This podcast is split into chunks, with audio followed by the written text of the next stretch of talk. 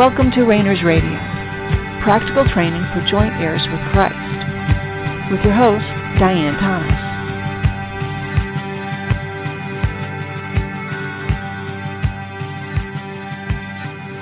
Good evening and welcome to Rainers Radio. This is Diane Thomas, your host. Let's just take a moment and relax and just anything else that's going on, let's just let it just fall by the wayside. There'll be plenty of time later for other things. Let's just make ourselves available to whatever God wants to do or say or anything he wants to change or lead us into. We just want to be available to anything he wants to do. Completely, spirit, soul, and body. So we've been talking about our abilities that are in our soul and how God wants us to be fully using those abilities just as he wants us to be comfortable with our bodies, you know, and, and our body has senses and needs and we take care of our bodies and we we don't feel you know we have certain um, a certain understanding about how our body functions and the purpose of our eyes and the purpose of our ears and all of our senses and even our organs. We, we have a general understanding at least of what our body does and how it serves us, how our body functions here on this earth. And we don't think it's unusual. We don't think it's an, a special quality to use our body, to see out of our eyes or hear or speak even. Uh, and yet we have this idea or misunderstanding or misconception about the aspects of our soul that we don't under that we haven't yet experienced. And I think that's part of what God is really drawing us all into is is embracing every aspect of our soul that he's given us. Now your soul has strengths and weaknesses. My soul has strengths and weaknesses. But God gave it to you. God gave you the soul he wanted you to have. He gave me the soul he wanted me to have for my time here on this earth. Now, I don't know if we had a soul before, our spirit had a soul before we came here on this earth. I don't know whether it will have one afterwards. I kind of suspect it does. It, it pre-exists and it will post-exist our time here on this earth. But we'll find out. Someday maybe he'll reveal it as part of, you know, a greater understanding of the way he does things. But for right now, we don't know and so we're not going to dwell on things we don't know. There's there's enough to to enjoy the process of learning about things that he's has set the table before us now. And those are the things about our soul that we can experience now that we we can look back and we can look through the scriptures and we can look through Christian history and see how the teachings of Christ here on this earth, how they were utilized by those who came before us, both in generations and in, in individuals. And we even see before Christ in in the writings and teachings and examples of those who sought God and experienced his presence, how it how it reacted how their souls reacted to the presence of God. And we see there is a consistency. There, our souls do react to the presence of God. And that's because our soul is meant to be connected to our spirit, which is one with the presence of God. Again, your spirit, not your soul, your spirit is one with God's spirit. That which is born of spirit is spirit. So we are part of God in our spirit. And God is in the process of rejoining our soul to our spirit. So our soul is in the process of returning to its original state. Now, when Adam was and Eve were in the garden communing with God, all of their abilities were fully functioning. All the abilities that Christ himself, when he was walking around, everything that he could do, they could do. Now, they didn't have any cause to do anything. For instance, they didn't need a word of knowledge because they could speak to God face to face. They never needed wisdom. They never needed healing. They certainly didn't need to raise the dead. They didn't need miracles because they were in God's presence. But all those abilities were in their soul. It wasn't until that soul was separated from spirit and Adam and Eve were lowered from their position of priority with and oneness with God.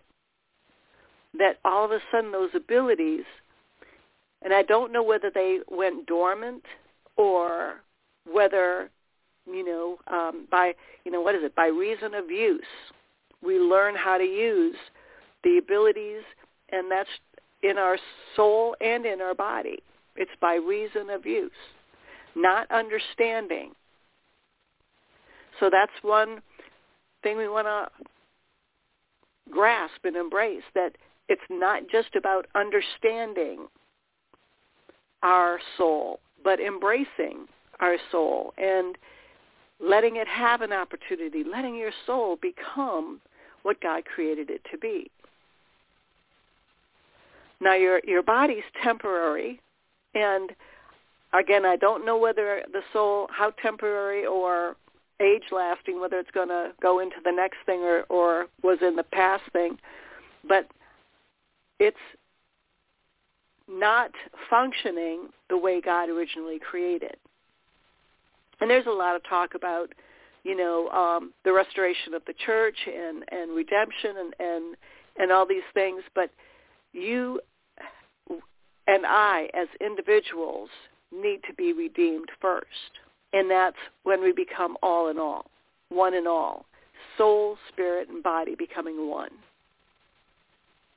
Just as, as God is one, spirit, uh, you know, Father, Son, and Holy Spirit, so that we would also be one, spirit, soul, and body in him.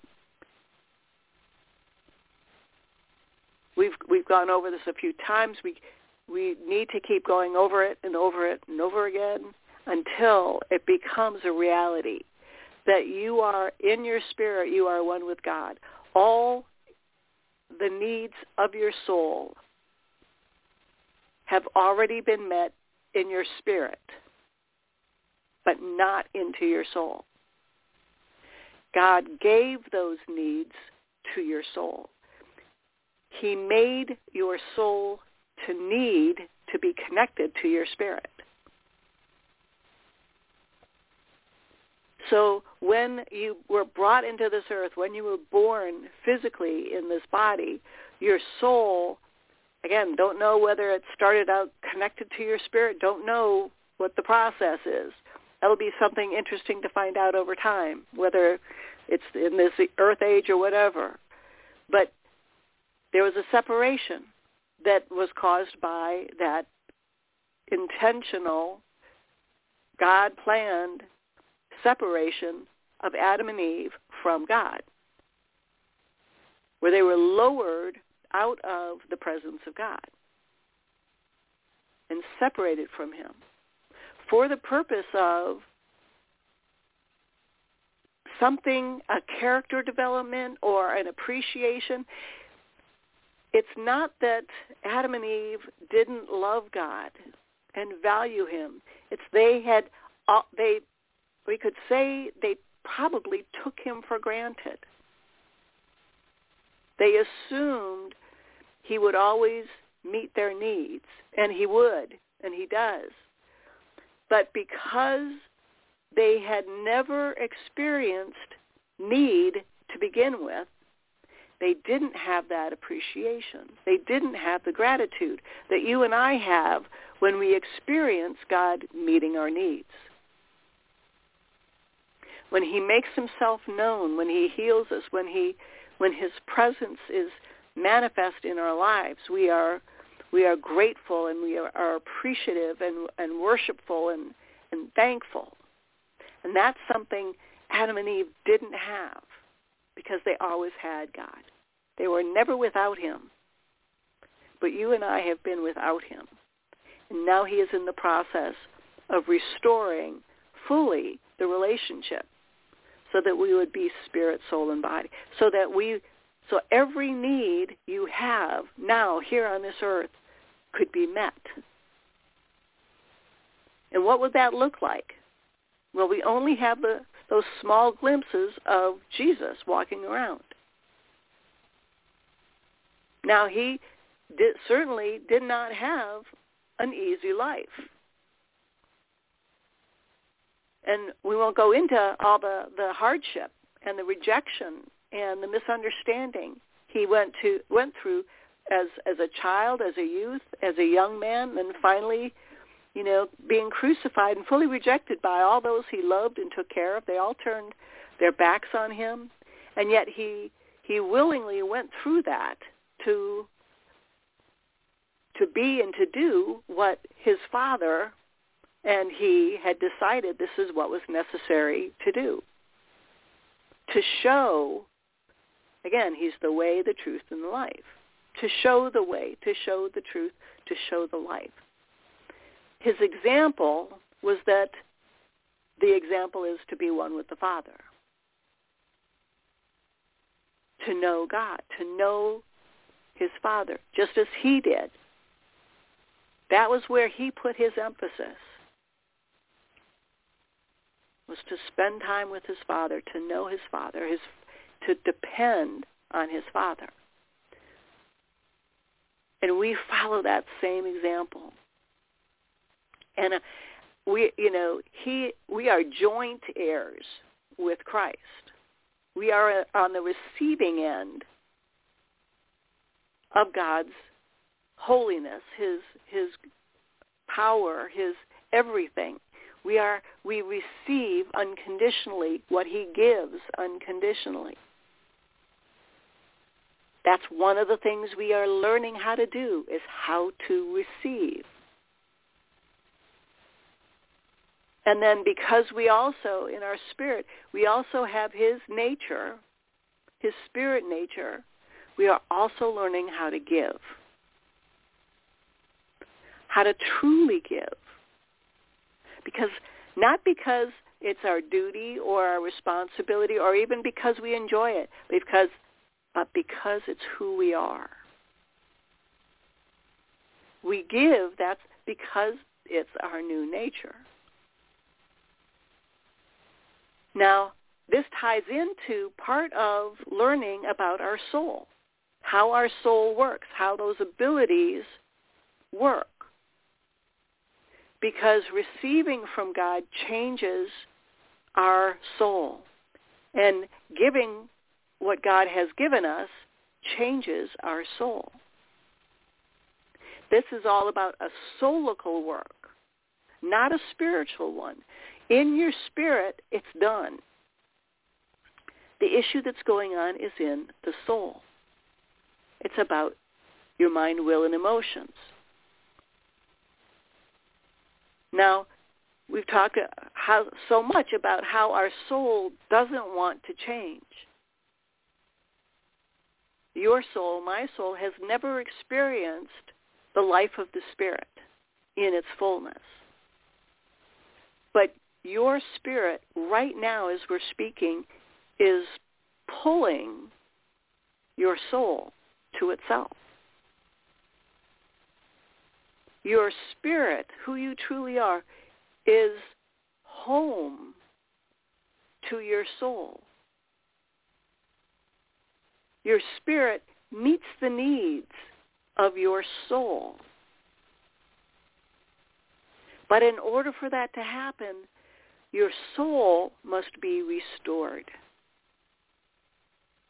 must be healed, must be set free from lies, from misconceptions, from generational curses, from a whole bunch of different things in order to be reunited, rejoined with your spirit, because again, your spirit's one with God already.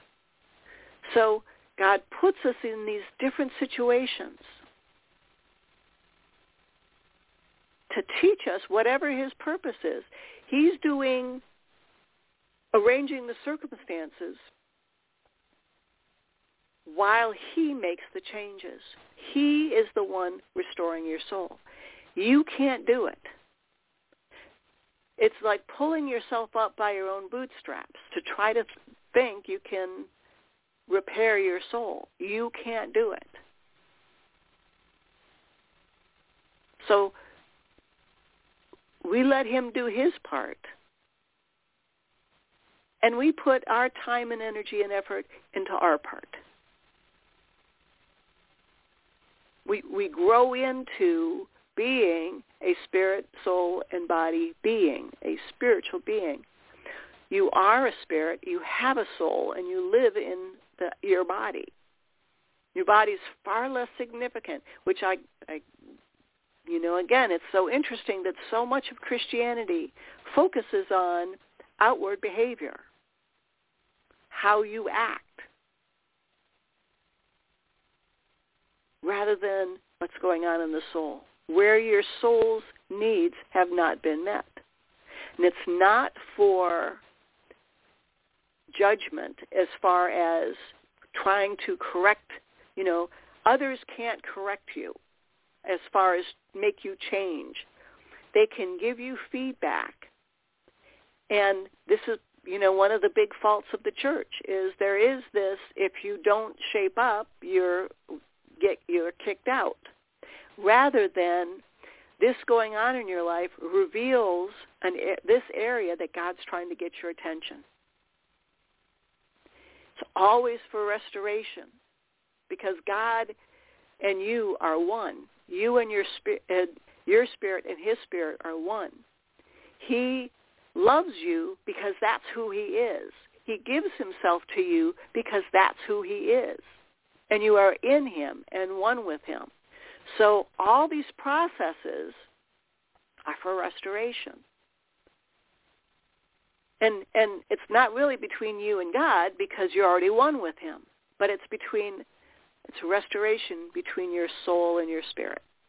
Because it's your soul that is wayward. Doing your soul has set up its own throne and is sitting there and trying to run a kingdom.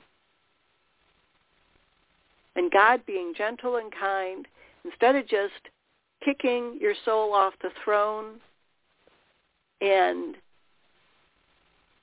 tearing down the walls and, and running roughshod over, he's patient and kind and is all about restoration. And you and I, we cling to those things that make us feel good we cling to things that we understand. We cling to things that make sense to our soul, to our temperament, that accommodate our strengths and cover up our weaknesses.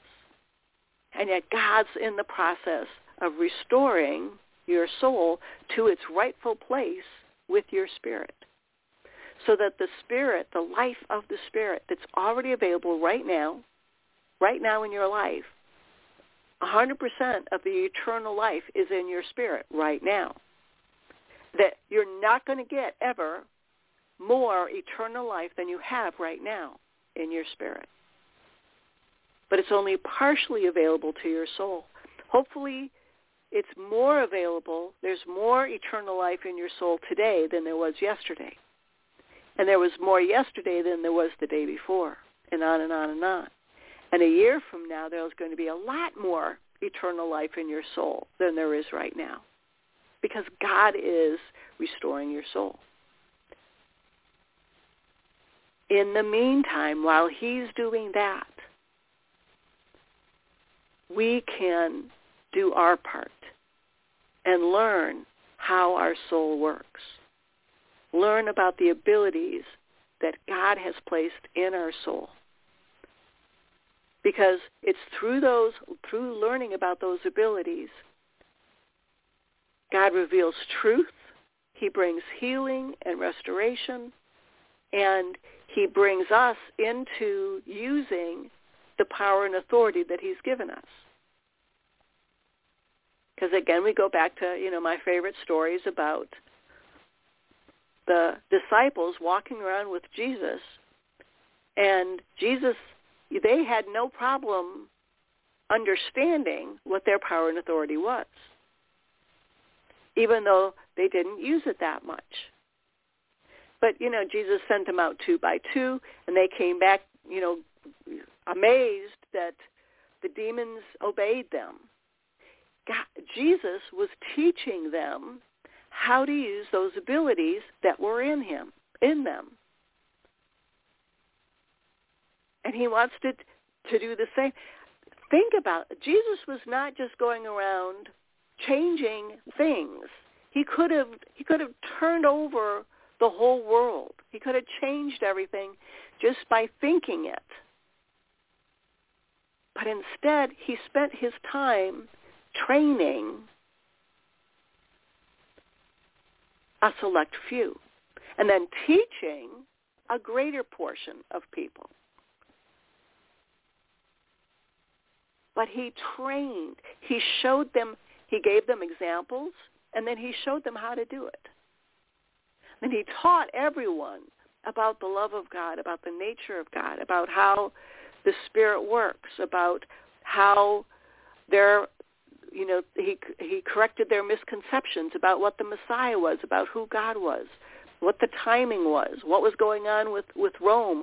He he he addressed their their current situation, but then he taught and he trained specifically those he was walking around with, and he you know, a lot of things that I think it's in John, the Gospel of John, where he talks about there's not enough books to contain everything that Jesus did and said.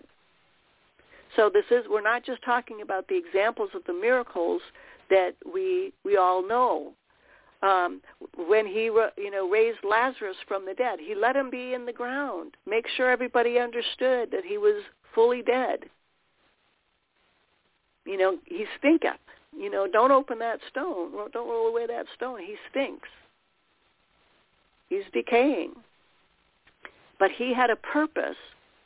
And and you know, we think, oh, it was to show his glory. You know, he wasn't all that concerned about his glory. The Father's not concerned about being glorified. He glorifies himself. He doesn't need our help. All creation glorifies him.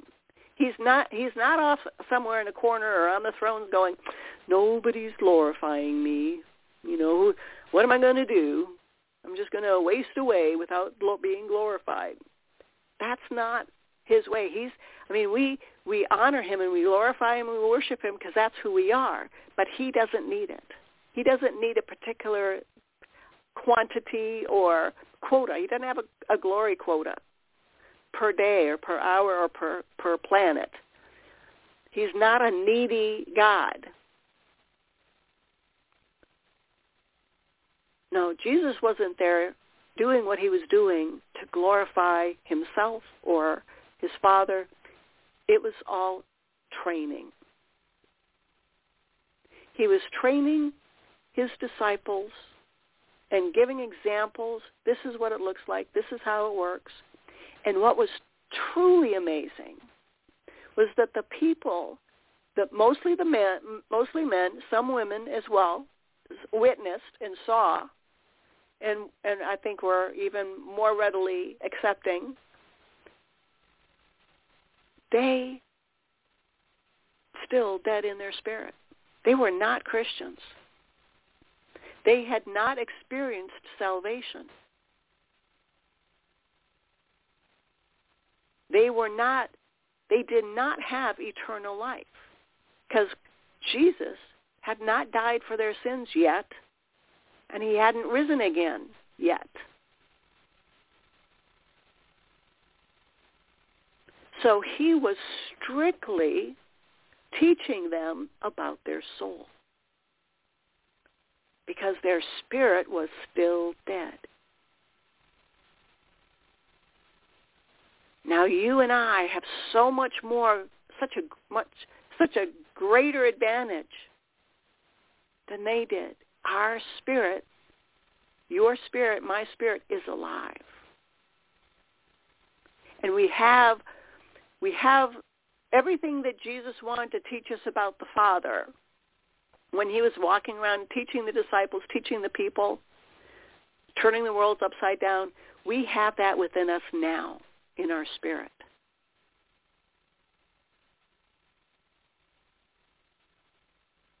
But so often we fail to understand his true teachings, not about salvation or heaven or and earth, but about the power and authority in our soul.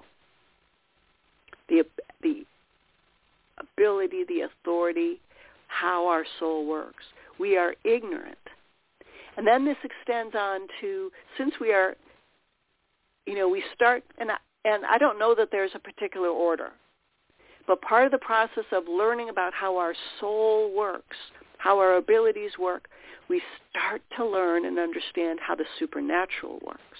We have, you have the power and authority to command angels, to command demons, and if there's any other critters in the supernatural realm, you have the power and authority to, to command them as well.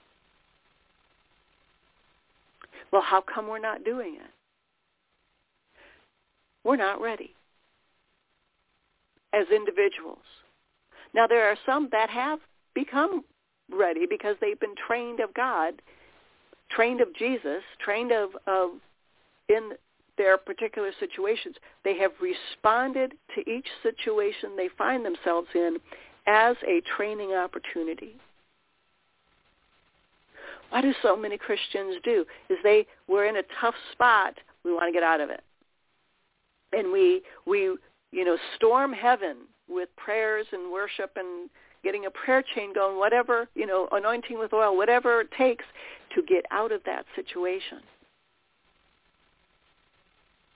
rather than, okay, Lord, what is it I'm supposed to be learning? Now, we ask that, and what that does is that sets us in a an appreciative, a receiving aspect towards God. But then we understand, okay, now, what do I do?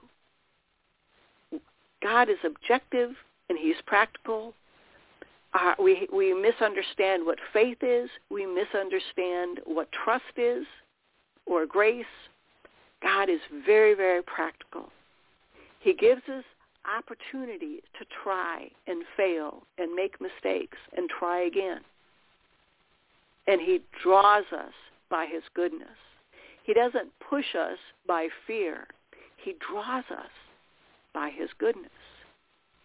And yet we think that's going to be a temporary thing.